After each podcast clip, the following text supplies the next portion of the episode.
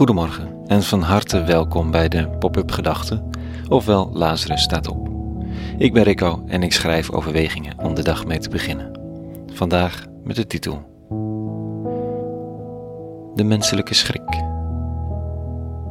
Pop-up Gedachten donderdag 25 november 2021. Hoe zwaarder de maatregelen weer worden, hoe somberder ik word, vertrouwt een vriend me toe. En het is niet de directe werking van de maatregel op zijn leven. Als zelfstandige kan hij heel veel blijven doen. Hij werkt al vanuit huis. Je zou juist zeggen dat voor hem er niet zo heel veel verandert. Maar dat doet geen recht aan de plek waar hij zit en aan wat er gebeurt. Er is meer om ons heen dan wat voor ogen is. En de ene mens is daar een stuk gevoeliger voor dan de ander.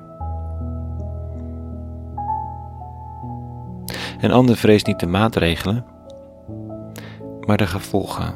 Ze maakt zich nogal bezorgd, en begrijpelijk, over de gevolgen die hardere maatregelen kunnen hebben en dan met name als het serieus een optie blijkt om mensen die geen vaccinatie of herstelbewijs hebben, te weren uit allerlei plekken.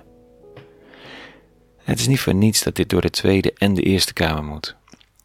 Hier krijgen mensen die zich zorgen maken dat we ons op een hellend vlak bevonden een beetje gelijk. Er is nu meer reden voor protest, maar in plaats van koffie drinken wordt half Rotterdam afgebroken. De tijden zijn een beetje veranderd en we zijn er nog niet. Tegelijk is het advent. Zondag is het eerste adventszondag.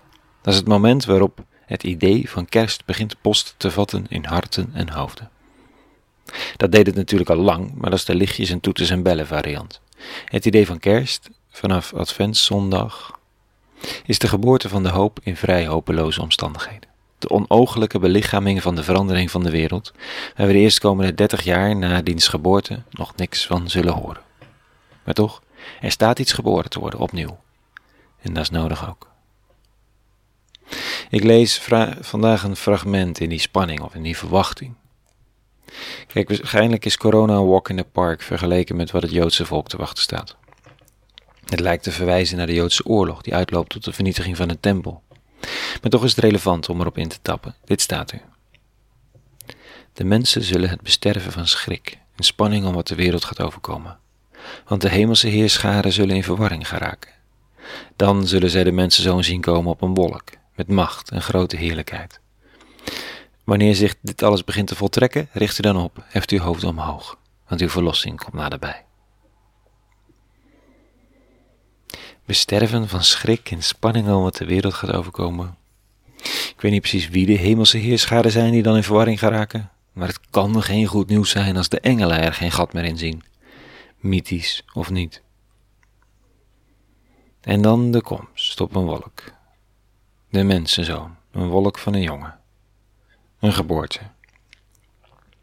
Of eigenlijk staat de macht en grote heerlijkheid waar die mee komt. Het zijn wat vage beelden, maar de taak van de mens is die je oprichten. Hoofd omhoog, want de verlossing is naderbij. Ik weet niet of jij en ik er nog in geloven, verlossing.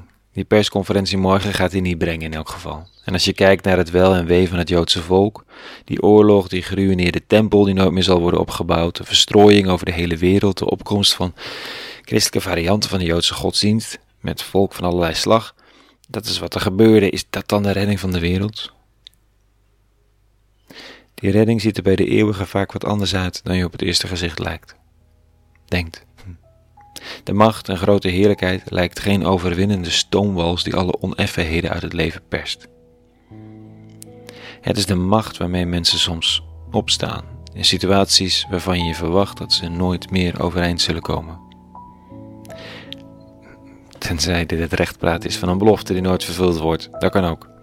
Ik ga echter in elk geval in Advent deze zin meenemen. Richt u op, hoofd omhoog. Er wacht verlossing. Beter maar om me heen kijken. Straks mis ik het, omdat ik naar mijn schoenen of navel zit te staren. Tot zover vanochtend. Een hele goede donderdag gewenst. En vrede. En alle goeds.